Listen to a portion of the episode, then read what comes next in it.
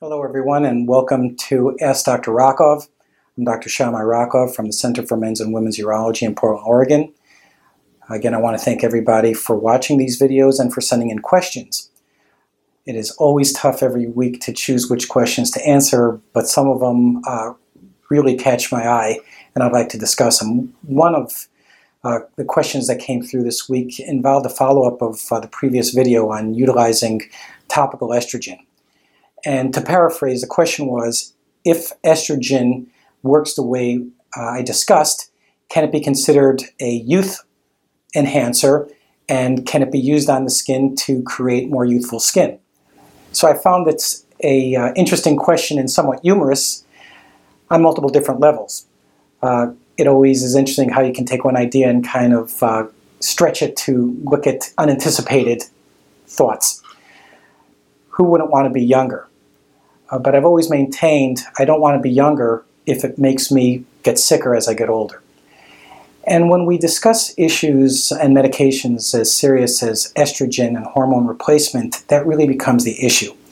Something that was good for us in our younger years may not be good for us in our older years. In our older years, uh, there was a very, very important study conducted called the Women's Health Initiative, and I encourage all women and uh, family members of interested women to go online and look it up, the Women's Health Initiative. And what it did was look at the effects of hormone replacement in women. Because the general thought was it kind of makes sense. If we can reverse some of the things and some of the elements that occurred during the aging, we should be able to remain young and healthy. But what we saw in the Women's Health Initiative study was that something that is so vital, such as progesterone and estrogen in younger women, can lead to very serious problems in women who go uh, through the menopause years, including heart disease, strokes, uh, and even cancers.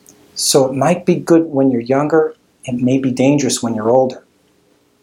The topical estrogen therapy that I discussed I discuss because it tries to deal with a very real problem that we so often see, which are infections or discomforts that occur to women as they go through menopause and postmenopause as a consequence of not having the estrogen. So they have a real problem, they're having real discomforts, and this is a very worthwhile solution under the right circumstances. When we start thinking about applying it elsewhere in the body, we have to ask ourselves a few important questions, one of which is, how much do we know about it?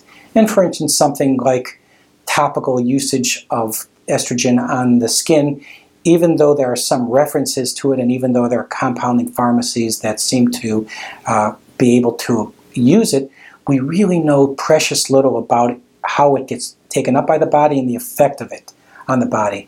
So that it, if we don't know how much estrogen gets absorbed into the total system, we really don't know about the safety on the system. And when we're looking at potential side effects, such as heart disease, strokes, cancer, we really do need to know about that.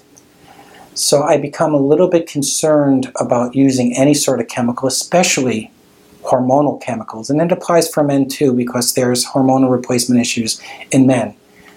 So when it comes to issues like that, although I am a total supporter of becoming younger, becoming healthier, we always have to be sure that what we are doing to accomplish that is in fact accomplishing that. And when it comes to applying estrogen to the skin, I put that under it's dangerous at this point until proven otherwise. And I do appreciate the question. Have a good weekend, everybody.